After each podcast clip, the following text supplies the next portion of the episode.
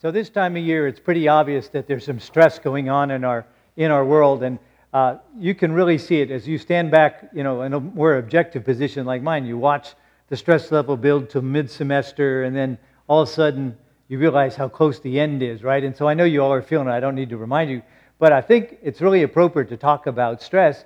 We, that's a word that's not a Bible word, but we use other words that are very close, right? We talk about we talk about fear, and we talk about um, discouragement, right? Anxiety. There's lots of very close words to it. But I think what's really important, what I've noticed, uh, the university, by the way, has trained us a great deal about stress because it's something they're used to dealing with all the time. And so we actually had a, a seminar day on stress, and it was really interesting listening to the non churchy side of what to do and how to handle it. I feel like I hope nobody in here is taking talking about stress as an as any kind of criticism as much as this is something we deal with. We used to have a poster at Wesley that disappeared one time. And it was a picture of uh, a guy in a lion's den, and he was fixing to be eaten by the lion. And the, the, it's probably in the attics here, somewhere we've been. in. but anyway, up there, and it says, uh, uh, uh distress is not a 20th century, uh, uh, I forgot the last word, but yeah, anomaly. It's like, you think about it for a minute, guys. We have a whole different kind of stress. Our culture keeps telling us we're stressed, we're stressed, we're stressed. We're the busiest. We've got our phone on all the time. But you know what? I never give a thought that I won't have food tomorrow. I never give a thought, you know, that my roof will blow off and I'll get rained on. You know, there's just so many things that we don't think about. Certainly, dying is not on my, my constant thought level. And I'm not saying that to mock our stress as much as say, this is not so new as we think it is. It's always a battle. And every one of us, no matter what your personality type, has to figure out how to deal with the stresses of life. Because, as the university puts it, stress can be positive.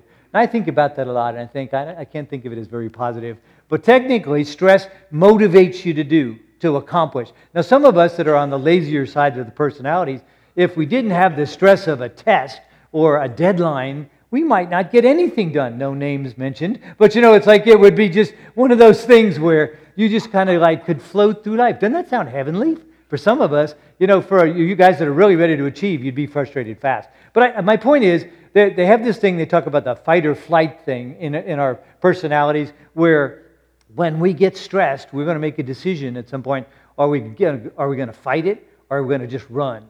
And it's like the problem is if you run from stress too much, you're not going to accomplish. But then there's a healthy line here somewhere of when you need to go get help. In our culture right now, and I'm, I'm starting off this way just to warn you that the university says now that anxiety is a bigger problem than depression on campus. That changed just about three years ago now. And that's really a cultural shift a little bit that we are so uptight about. And I think it's a lot about perfectionism. I really do. We've got to have the best and always do our best and nobody always does their best, guys. That's just a dumb lie we've been sold. But it's one of those things where you got to go, okay, if this is true, maybe we do have some say in what we do with our stress. We're going to get it. Nobody, uh, can you imagine? Let's think for a second if we could have a university with no stress. How could you do that? Yeah, can you imagine? Who would go to class? Riley sure wouldn't. You know, it's like, I know, you know, some of us would be like, I stayed up too late. I don't think I'll go to class this month. You know, it's like, well, you know, we'll just, have, we'll just take away all our stresses, guys. And there's a problem here because we're not going to push. So look at it in that sense. Stress does do something for you.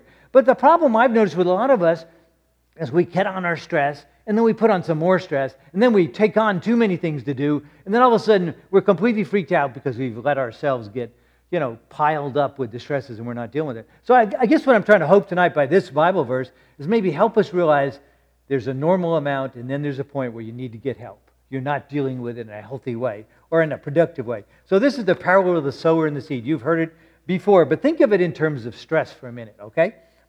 If you can do that. Beginning in verse 4. While a large cloud was gathering and people were coming to Jesus from town after town, he told this parable. A farmer went out to sow his seed. He was scattering the seed. Some fell along the path. It was trampled on, and the birds ate it up. Some fell on rocky ground, and when it came up, the plants withered because they had no moisture. Other seed fell among the thorns, which grew up with it and choked the plants. Still other seed fell on good soil. It came up and yielded a good crop, a hundred times more than was sown. When he said this, he called out, Whoever has ears to hear, let them hear. His disciples asked him what this parable meant. He said, The knowledge of the secrets of the kingdom of God has been given to you, but to others I speak in parables so that though seeing they may not see, though hearing they may not understand. This is the meaning of the parable. The seed is the word of God. Those along the paths are the ones who hear, and then the devil comes and takes away the word from their hearts, so that they may not believe and be saved. Those on the rocky ground are the ones who receive the word with joy when they hear it, but they have no root. They believe for a while, but in a time of testing they fall away. The seed that fell among thorns stands for those who hear, but as they go on their way, they are choked by life's worries, riches, and pleasures, and they do not mature. But the seed on good soil stands for those with a noble and good heart who hear the word, retain it, and by persevering produce a crop. Let's pray.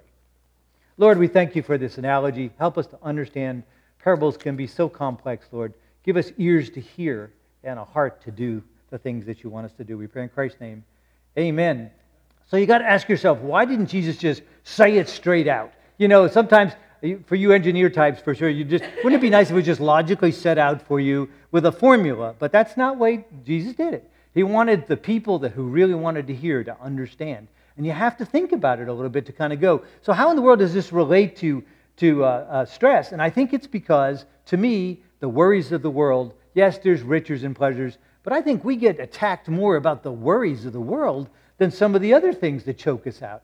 It's so bad in college sometimes and in the world that you get so stressed about meeting your bills and paying the, paying the tuition and getting your work done and eating properly and sleeping enough that, you know, the worries just kind of grow up around you.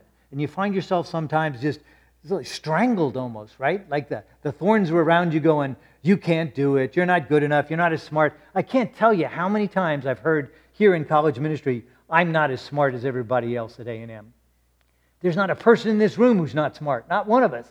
You know, and it's like, but we're all in a, such a competitive race that we can't see that we're actually really, really smart people. And, and you don't ever tell yourself you're a loser because you start to act like you're a loser or a failure. Don't, don't let it be in your heart. Remember, some of those songs we just got through singing was about what does fear tell us and what does God tell us, right? Fear tells us we're losers, and God says you're our chosen, right? You're something special. You got reason to be calling in your life, and I think that's really important. Some of us just want to be in control of everything, and we think if we could control it all, then stress would never get to us. But how much can you control before it gets out of control, guys? Yeah, and, and you just really can't do it enough. You're never going to be strong enough to control your whole world. At some point, you have to lean back on God and go, This is bigger than me, right? This is God's problem. I can do it. I can find myself and put myself in the good soil, but I can't even really grow by myself. God has to do that. But what I noticed, and I hope you noticed in the, in the sower, you do have some choice to where your seed is thrown. This is comforting to us preacher types that actually, if you read it, some seed is thrown out and it never turns anything. How many times have you preached a sermon or done something in service and it just didn't seem to bear any fruit at all? But that's not our responsibility, right? That's God's to produce the growth. But what we have to do as, as the people is when we hear the word, we've got to respond the right way, right? We've got to find ourselves and put ourselves in good soil. That means you don't skip, skip Bible study and worship and worship um, um, connection with God because you're too busy.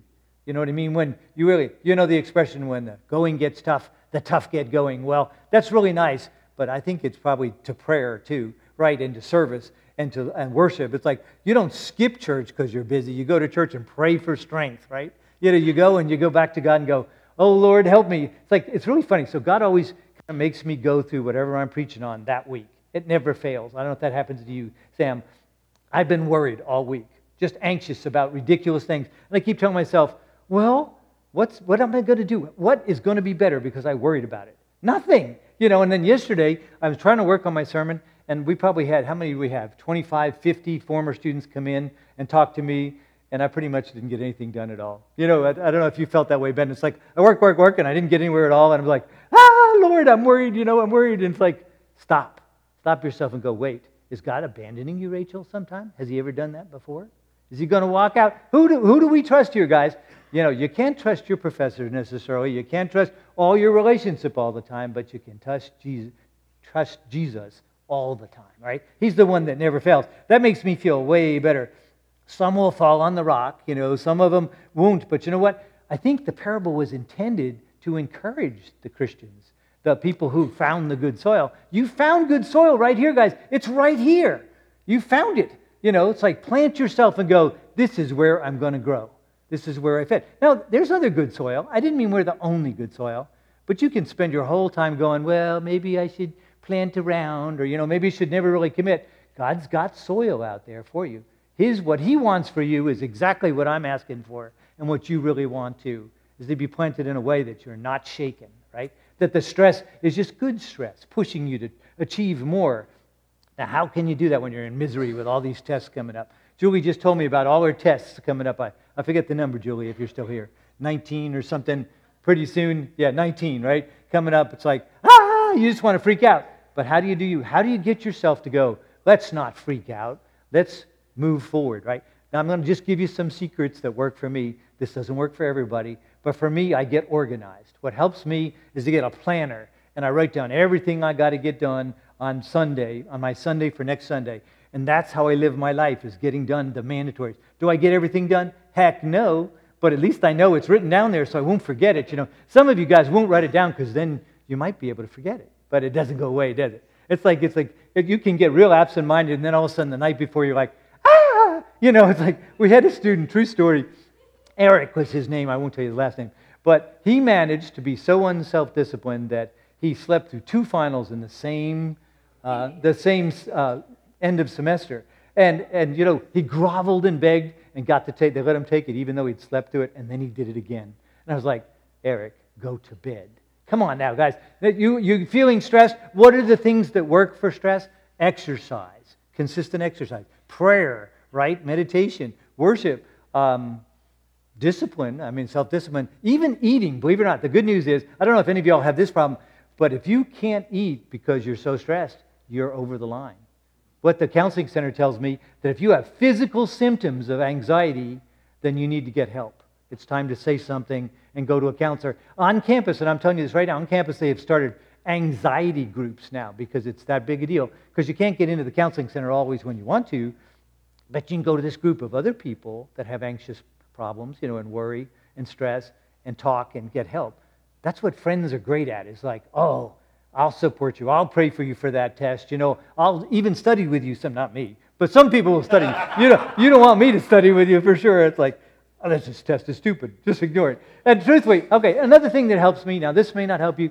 Some days you got to come to prayer and go, Lord, this is a problem right now, but in the picture of eternity, it won't matter. Now, I confess to you, I got a, a D on a test in church history in seminary, 42, Sam. 42. And I love church history. And I studied and I was ready and I went into that test and he asked me every picky little date and question and I studied concepts. Did you ever make that mistake before? In history, there's a big difference between detail and meaning, you know. And so anyway, I was so frustrated. And as a famous professor and I loved the class. I pulled it out. I really did. But it's like all of us fail sometimes, right? It's like, what does it make me do? It made me study harder the right way instead of just quitting the class, right, and giving up. And I guess my point is you've got to accept that you don't have to be perfect in everything. Seems to me that's the root of a lot, is we're just got to be perfect. And when we fail ourselves, we just can't deal with it. God sees our failures and loves us anyway. You could argue he knew our failures before it started, and he said, I still love you anyway. It doesn't matter. You know, and it's like that. Remember, while we were yet sinners, he died for us. Not when we were cleaned up, not when we became perfect, before that, he said he would love us anyway. Forcing that into my heart is the challenge. And I bet it is sure. You know this up here, but how do you tell yourself, God loves me and he knows I'm anxious? He knows I'm worried. You know what I mean? It's like I feel like there's some things you can do and habits you can learn, like regular sleep patterns, regular eating patterns. You know, one of our classics, another one was stay up for three days. Uh, uh, some of our guys just decided they would stay up for three days just to see if they could. You know, and it's like, it was not a good thing, guys. Something bad happens. I will tell you as an old man, and I'll tell you as a young man too, staying up all night to study is a waste of your effort. You get worse grades than if you just went to bed. It's dumb. It makes your whole schedule of learning up. And then when you learn that, all of a sudden your stress level goes down because you got a decent night's sleep. You know, it's like I can get up, everybody's different about this, but I can get up at 6 o'clock in the morning and study, but after midnight, I'm just wasting my time. You know, it's like nothing's sticking, it just goes right through the head kind of stuff. You smile, Rachel. You that way too? Yeah, it's like it, I know better. I learned that long, long time ago.